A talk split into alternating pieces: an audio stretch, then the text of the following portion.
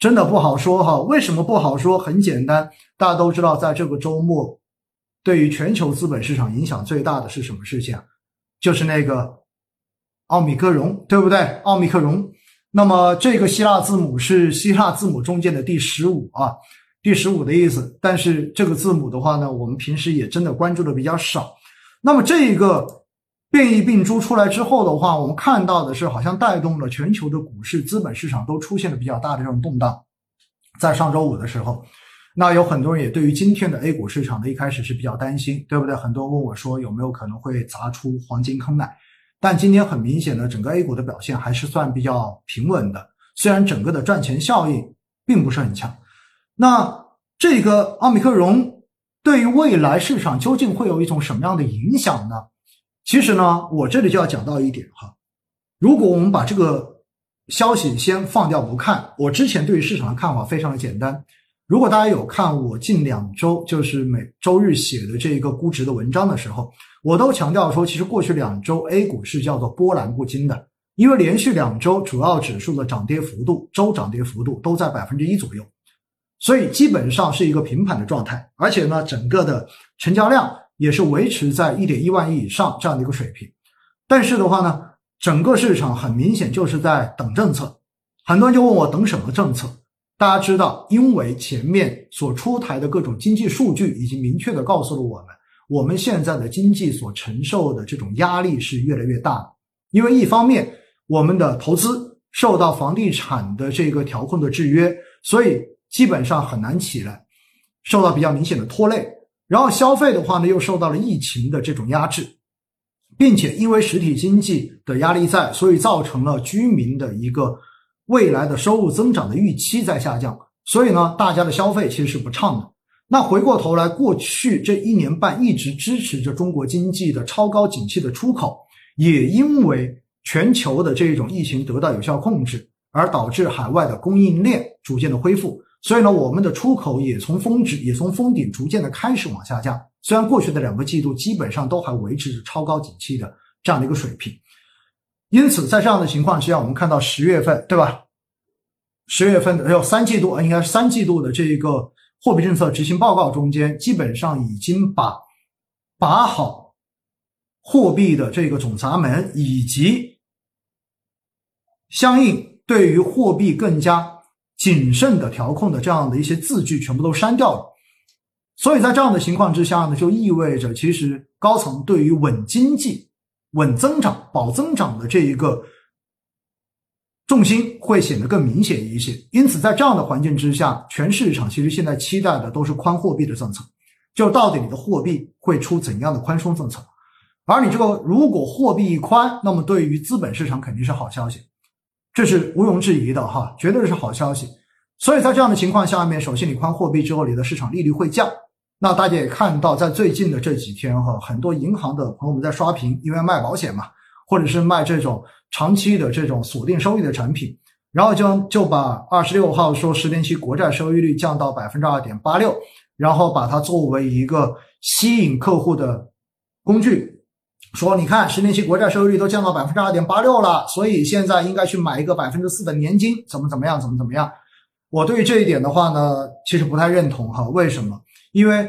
这个收益率跟你新的国债的发行的票面利率是两码事。是两码事，这只是市场的一个交易价格而已。而且更重要的是什么？在去年疫情发生的时候，就是刚出来的时候，在去年的三月份、四月份的时候，实际上当时的我国的十年期国债收益率降到最低只有百分之二点四七左右。所以按照这种逻辑来讲的话，是不是意味着二点四七到现在二点八六，实际上整个十年期国债收益率是在往上涨的？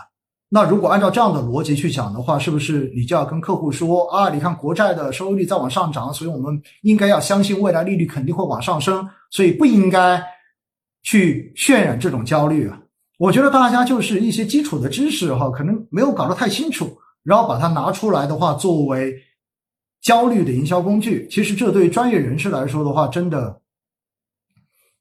不推荐哈，真的不推荐。那。为什么十年期国债收益率会往下降？其根本的原因就是因为宽货币。就好像七月份的那一次降准一样，降完准之后，整个市场的收益率也在往下走。因为为什么？如果你预期市场上的流动性会变得越来越多，那么市场的收益率肯定会往下降。因为收益率，市场的利率本身就是资金的价格而已。如果当你的钱变多了，那么就意味着资金的价格就在往下降，所以利率会往下降。而利率往下降，就意味着债市会往上涨。这个逻辑在前面的无数次的直播中间已经跟大家反复的强调过了，相信大家已经非常清楚了。所以宽货币对于债市来说肯定是好消息。而宽出来的货币，又也就意味着大家获取资金的这个成本降低了。降低之后，大家就会想着我要拿这个钱去找更好投资的机会。所以资本市场来讲的话，也会受益于宽货币的政策，然后出现上涨。这一点的话呢，我们看全球股市，其实在过去两年的表现就非常的明显，尤其是美国市场，这就是无底线放水，对吧？货币宽松之后，然后推起来的这种流动性的泡沫。然后把整个资本市场的泡泡给吹起来，所以，我之前说的这个等政策，其实强调的都是这个货币宽松的政策到底会去到什么样子。那么整个市场的话呢，相对而言，受到这种政策的刺激之下，应该说跨年行情是值得去期待一下的。但是现在突然之间，这个新病毒来了，新病毒来了之后，我就发现，在过去的这一个周末，有无数种解读的声音。那么有人说这个病毒非常的恐怖，那么也有人说的话呢，实际上还需要时间再去验证。那么还有人说的话呢，其实也就差不多，对不对？那到底会发生什么事情呢？首先我要告诉大家几点哈。那么世界卫生组织呢，把新冠病毒的毒株哈变异毒株是标记为了三个层次。那么第一个层次呢是叫做 VOC，也就叫做需要担忧的变异毒株，这是最高等级的需要担忧的变异毒株。那么这一类毒株的响应度是最高的，然后第二类呢是叫做 VOI，也就叫做什么呢？需要关注的变异毒株。第一个层级是叫做需要担忧的，第二个是叫做需要关注的，而第三个是什么？第三个是叫做 VUM，叫做需要监测的变异毒株。所以它分了三个响应层次，分别是需要担忧的、需要关注的和需要监测的。而现在。奥密克戎是最快被列入 VOC 名单的变异毒株，也就是最高响应度的变异毒株。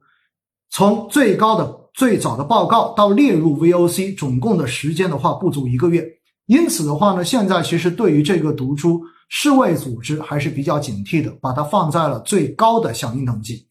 因此的话，这个毒株也许并不像大家所说的，就完全不用去担心。当然，后续到底会有多大的这种问题，会不会导致过往的这一种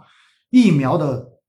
屏障完全就已经没有用了，相当于要重新去开发新的这种疫苗，这个还有待时间观察，还有待科学家们在实验室中间去得到数据。但是呢，我们其实站在这种情况之下，我们可以设想一下可能会出现的情况，无外乎就是三种，第一种就是。经过科学家的测算之后，发现其实这个病毒没有什么影响，也就是虚惊一场，大家都吓被吓怕了一下，到最后发现它其实并没有什么太大的问题。那么这种情况之下呢，那基本上对于全球经济不会造成直接的冲击。那资本市场被吓掉之后，该下去的，那么该怎么回来就怎么回来。那么这是最低的一种，就是虚惊一场。那么第二种是什么呢？第二种就是。它的传染性跟毒性远超预期，非常的厉害，相当于一个全新的病毒，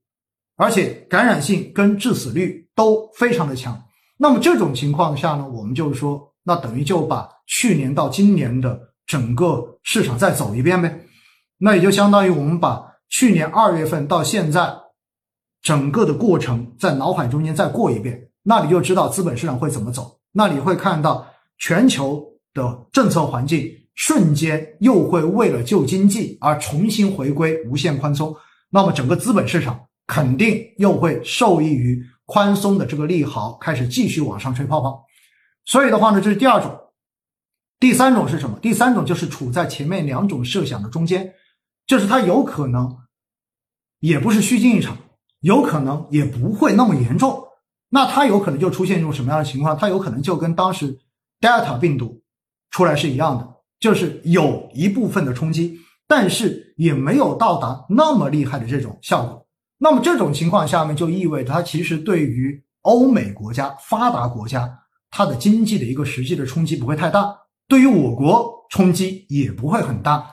为什么呢？因为我国本身的这种防疫的管控是最严格的，对不对？而对于欧美来说，因为它本身的这个疫苗的供给是非常足的，而且的话呢，疫苗的这种屏障也是非常的建得非常的不错的，所以对于发达国家。对于我国的影响都不会太大，但是对于发展中国家，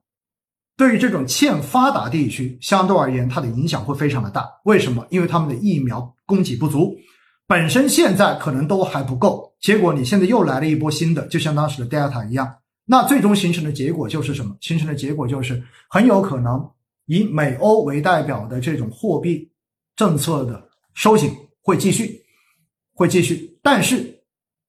因为欠发达地区跟发展中国家有可能会受到这个病毒的冲击，导致经济继续的恶化，导致全球的供应链的恢复继续的受到负面的拖制。那么，如果出现这样的情况，最后的结果对于我们国家来说，我们的出口就会继续保持着非常好的韧性。为什么？因为过去的这一年半，我们的出口之所以好，不就是因为全球的供应链出问题了吗？不就是因为疫情控制不了，所以导致全球其他国家没有办法把这些东西生产出来，而只有我们能生产出来，所以到最后订单就全部都留给我们了，因此我们的出口就会变得特别的好，是不是这样的结果？因此，我要告诉大家，如果是第三种情况的话，我们的出口将会继续保持着非常良好的韧性，那么这个出口就能够让我们的经济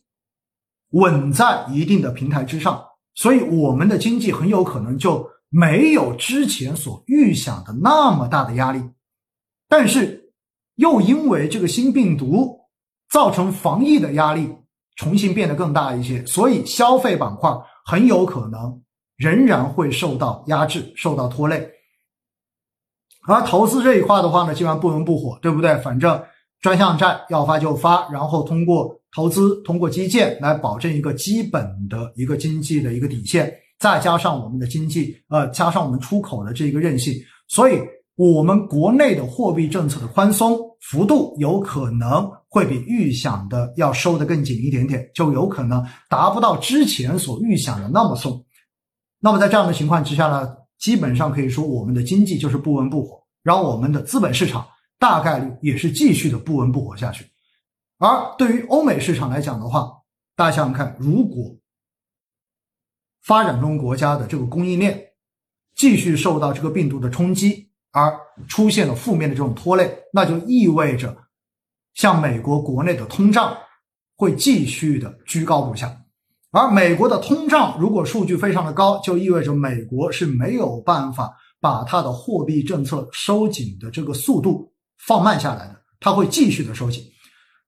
甚至于还会比现在这个收的速度会要更快一些，因为它要去压制整个通胀上涨的可能性。那么在这样的情况之下，美元升值的概率就会大幅的上升。而美元一旦升值，意味着新兴市场以及发展中国家资本市场受到的这种冲击就会变得更大一些。所以，如果是第三种状况的话，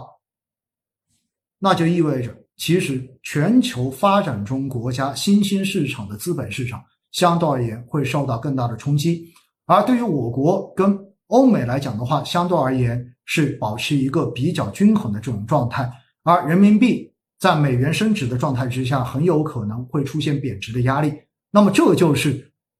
第三种情形之下可能会发生的事情。所以这一个病毒出来之后的三种可能性，基本上跟大家讲了哈。但是我自己觉得呢，就是。虚惊一场的可能性估计不会太大吧。然后重来一次，就是说，如果这个病毒特别厉害，重来一次整个新冠的这个流程的可能性，我觉得也不会太大。而第三种的可能性有可能会大一些。当然，这个事情呢要观察，就是未来的这两周到底全球的这个医药界对吧？然后对于这个病毒的一个研究，最后看是一个什么样的结果，我们才能知道。总之呢。这个出来之后，确实还是对接下来的这种行情多多少少会有一定的扰动，主要是看最终得到的这个结果跟市场的预期相差会有多远。但是三个不同的路径已经跟大家都讲了，对不对？三种不同的设想已经跟大家讲过了，大家心里有这个数就行了。所以接下来的话呢，大家就看到底它是落在虚惊一场，还是落在重来一次，或者是落在德尔塔第二这三个选项中间的哪个选项？如果是第三个选项的话，那我觉得我们的资本市场很有可能还要继续再磨一磨，就是这么一个逻辑，好不好？因为大概率就是继续维持出口，拉动着整个经济，然后保持着一个基本上能够熬下去的这样的一个状态。所以的话，货币政策好像也没有必要宽松的那么厉害，就是这么一个结果，好不好？还有问第三个是什么？第三个就是指德尔塔第二，处在既不是说最严重的那一种，也不是说完全没影响的那一种，而是会分化性的对于发展中国家、疫苗覆盖不足的国家形成更大的冲击，但是对美国、对于欧洲、对于我国的影响相对而言会比较小的这种状态，好不好？好了，那这是从今天所准备的这个主题哈，准备的这个主题就是从年末的这个冲业绩，然后到这个奥密克戎有可能会对接下来的市场、接下来的整个经济的政策形成什么样的影响，两方面跟大家做的一个相应的分享，好不好？那看看还有什么要讲的吗？好了，这里就多讲一点哈，就关于跨年行情的问题。实际上刚才已经跟大家讲过了，如果没有这个变异毒株的出现，其实我自己对跨年行情还是有所期待的。其原因就是因为，呃，货币宽松嘛，说白了就是期待它的货币宽松。因为如果你有货币的这种宽松政策出来之后，刚才跟大家讲过了，不管对于债市来说，还是对于股市来说，肯定都会有正面的这种刺激效应。而且本身呢，我们的 A 股在今年的下半年已经磨了有蛮久时间了，对不对？磨了有蛮久时间，除了那几个超高景气的行业，比如说半导体啊，比如说新能源呐，对不对？有色啊，然后环保啊等等这些行业之外，其实其他的大部分行业目前的估值都是处在两年的一个相对中间偏低的这样的一个位置。因此的话呢，如果一旦流动性出现宽松，应该说对于整个市场的这一个。情绪的刺激会有非常好的这种正面作用，但是因为刚才讲到了这个变异毒株的出现，那么可能我们就需要再花两周左右的时间去观察这个毒株到底会到怎样层次的影响，然后在这样的层次影响之下呢，然后再去看届时在那样子的一个环境之下，我们的政策宽松有可能会到什么样的程度，再来去分析跨年的行情是否是值得期待的。这就是这种临时出现的不确定性，然后导致我们必须要把这个预期可能稍微的再控制一下，或者说把这个东西再往后，等到稍微明朗一点之后再去做出相应的这种判断。这就是对于跨年行情我自己的看法，好不好？大家心中要有个数啊。